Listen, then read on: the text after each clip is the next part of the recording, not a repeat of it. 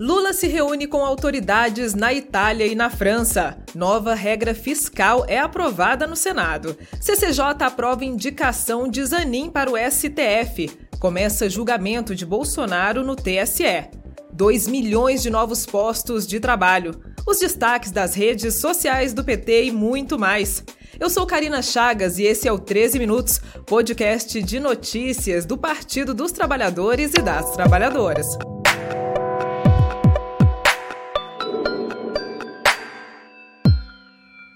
Sexta-feira, 23 de junho. Esta produção do PTcast está sendo gravada no estúdio Marisa Letícia. Eu sou mulher preta, estou usando uma blusa regata e saia preta e tênis rosa. Meus cabelos são castanhos na altura dos ombros e eu estou usando um brinco longo e pulseira do lado que a gente mais gosta, o lado esquerdo. Dito isso, você fica agora com um resumo do que foi notícia na Rede Povo de Comunicação do PT. Vem comigo! Não há crescimento do PIB, queda da inflação ou regime fiscal equilibrado que dê jeito no presidente do Banco Central, bolsonarista Roberto Campos Neto.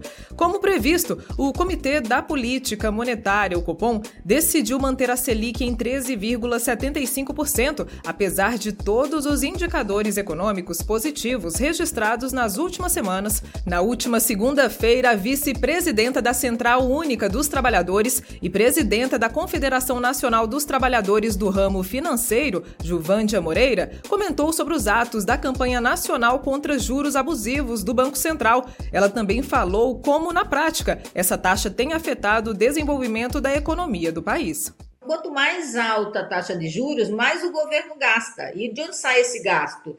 É, ele sai do, do, orçamento, ele sai né, do nosso dinheiro, do que a gente está pagando de impostos. Então, é outro problema, porque isso também encarece as contas do governo. Vez do governo ter dinheiro para investir, gerar emprego e renda, ele tem que gastar e, e pagar para o mercado financeiro, para os especuladores. A inflação está tá controlada, está baixa, não precisa praticar uma taxa de juros tão alta. Aliás, o mundo todo critica esses juros altos que o Banco Central aqui do Brasil tem praticado.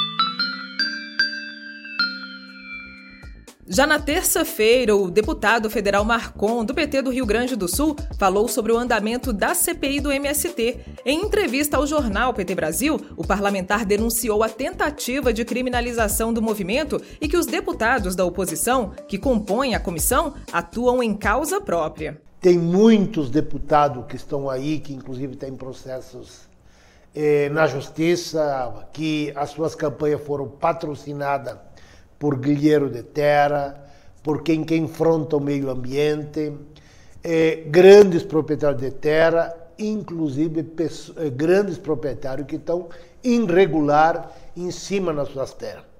E é as viúvas do Bolsonaro, dá para dizer, que estão aí.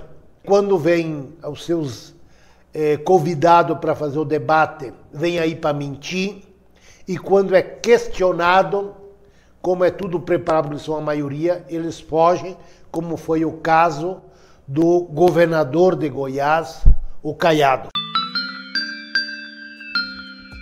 E na última CPMI do golpe, a oposição também tenta inverter as responsabilidades entre uma das vítimas, o Poder Executivo Federal, e os criminosos bolsonaristas pelos atentados de 8 de janeiro. No último dia 21, o deputado federal Rubens Júnior, do PT do Maranhão, ele explicou os critérios para definição da ordem dos convocados para depor e repercutiu o depoimento do ex-diretor da Polícia Rodoviária Federal, Silvinei Vasques.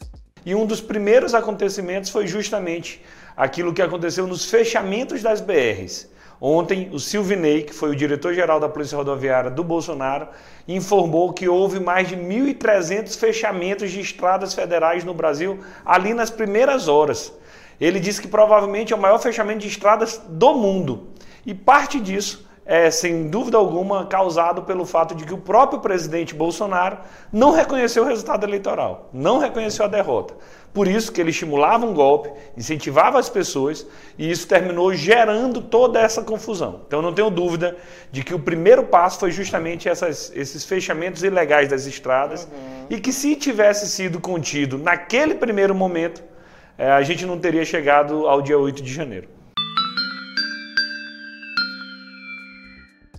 A Comissão de Constituição, Justiça e Cidadania, CCJ, do Senado, aprovou também nesta quarta-feira a indicação do advogado Cristiano Zanin para o cargo de ministro do Supremo Tribunal Federal. Na CCJ, ele foi sabatinado por cerca de oito horas e afirmou que vai atuar com imparcialidade no STF.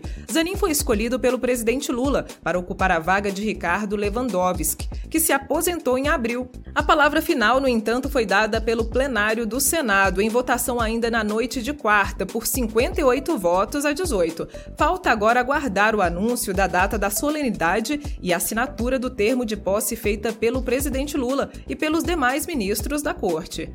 Ainda na quarta-feira, o presidente Lula teve uma extensa agenda na Itália, com reuniões durante todo o dia com várias autoridades do país. O presidente e a primeira-dama Janja também encontraram e trocaram presentes com o Papa Francisco. Janja presenteou o pontífice com uma imagem de Nossa Senhora de Nazaré e o convidou para participar da próxima festa do Sírio, em Belém, no Pará. O Papa, por sua vez, deu aos brasileiros uma obra em bronze, produzida no próprio Vaticano, com a mensagem A paz é uma flor frágil. Estamos em tempo de guerra e a paz é muito frágil. Eu lhe vou regalar isto que hacemos nós aqui em nossos talleres. É um, uma flor muito débil e que diz: a paz é uma flor frágil.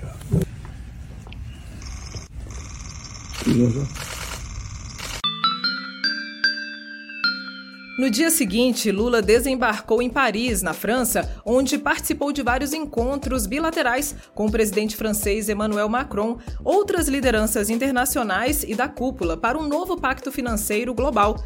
E a convite da banda britânica Coldplay, o presidente discursou para uma multidão no festival Power Our Planet, onde foi aplaudido, na verdade bastante aplaudido, principalmente quando responsabilizou os países ricos pela crise climática. Porque não foi o povo africano que polui o mundo. Não é o povo americano, latino-americano que polui o mundo. Na verdade, quem poluiu o planeta nesses últimos 200 anos.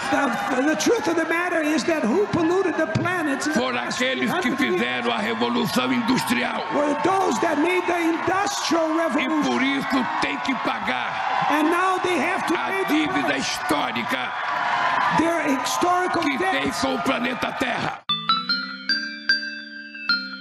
O setor privado abriu quase 2 milhões de postos de trabalho com carteira assinada nos últimos 12 meses até abril, informou o novo Cadastro Geral de Empregados e Desempregados. Com crescimento mais forte que o esperado, essa modalidade de emprego vem surpreendendo, levando analistas a revisarem suas projeções para o final do ano.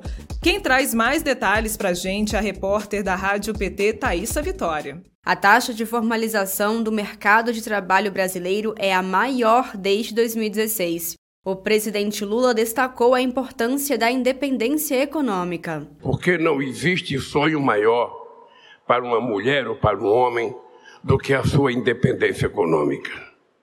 Do que ele trabalhar, ela trabalhar, no final do mês receber o salário justo pelo trabalho que ele praticou e ele e ela poderem cuidar da sua família com muita tranquilidade, sem precisar favor de ninguém. A consultoria Tendências projeta uma abertura de 1,2 milhão de vagas no CAGED em 2023, o que deve ajudar a taxa de desemprego média no ano a encerrar em 8%. Outra boa notícia para a economia brasileira foi a aprovação do novo regime fiscal sustentável pelo Senado. O texto segue agora para análise na Câmara por conta das mudanças feitas pelos senadores. Quem falou a respeito destas mudanças foi o secretário de Política Econômica do Ministério da Fazenda, Guilherme Melo. Vamos conferir. Algumas despesas do governo federal estavam excluídas dessa regra que cria um limite para o crescimento do gasto público. O relator e a Câmara dos Deputados entenderam por bem incluir esses gastos na regra, como, por exemplo, o Fundeb, o Fundo do Distrito Federal, o piso da enfermagem e alguns outros, e também decidiu mudar um pouco a sistemática é, da apuração, por exemplo, de qual vai ser a inflação que vai corrigir o orçamento. São questões técnicas que foram mudadas, a base da proposta foi mantida, tá? o espírito e, e a estrutura é, da proposta do Ministério da Fazenda foi mantido, mas com essas alterações que, obviamente, causam algum impacto é, na, no funcionamento do regime fiscal. Isso foi agora mandado para o Senado e foi aprovado no Senado com algumas mudanças em relação ao que foi aprovado na Câmara. O Senado, por exemplo, retirou o Fundeb da lista daquelas despesas que estão sujeitas ao limite de crescimento dos gastos, retirou também o Fundo do Distrito Federal, retirou os gastos com ciência e tecnologia, Agora vamos saber da Duda Merini, gestora de redes sociais do PT, quais foram nossas publicações mais curtidas, comentadas e compartilhadas da semana. O que você traz, Duda? Oi, Karina. Climinha bom para um café, né? Você não quer café? Traz o café pro pessoal. A Rosângela comentou no vídeo que postamos. Que sonho seria tomar um café com meu presidente. Nem me fale, Rosângela. É o sonho de todo brasileiro. Inclusive o meu, hein, Lula? Só que vai ter que conseguir mais café pra gente porque minha xícara é um pouquinho maior. Hum. Outro momento que bombou nas redes essa semana foi a participação do professor José Geraldo na CPI do MST, que deu uma grande aula para os bolsonaristas para explicar a diferença entre ocupação e invasão. Coisa que tá na Constituição, hein? Confere um trecho aí. A pergunta: o senhor é a favor da invasão? Eu disse aqui que a consideração da prática de apropriação do MST foi definida como ocupação. Não foi por mim, nem pelos meus inscritos, foi pelo STJ. A Elaine comentou no nosso vídeo. Gente, que maravilha foi esse homem na CPI. Foi mesmo, Elaine. Deixamos claro de uma vez por todas que ocupação não é invasão. Viva o MST! Viva a reforma agrária! Deixe você também um comentário pra gente no Twitter, Instagram, Facebook ou TikTok. E quem sabe semana que vem você não vira notícia por aqui. Bom final de semana, companheirada! E esse foi mais um 13 Minutos com os destaques dos últimos dias da rede Povo de Comunicação do PT. Se você ainda não segue o 13 Minutos no aplicativo, clique aí no botão seguir para você não perder nenhum episódio. E se você gostou, pode deixar cinco estrelas na avaliação, afinal, a gente não cansa de repetir que a gente adora uma estrela. E faz como a Osana Maria e deixa aí um comentário pra gente lá no YouTube. Ela escreveu assim: Gostei muito da descrição, incluindo as pessoas com necessidades visuais. Sou 13. E ainda colocou vários corações vermelhos. Obrigada, Rosana. E agora eu me despeço de vocês, desejando um ótimo final de semana a todos, todas e todes. E a gente se encontra no próximo 13 Minutos.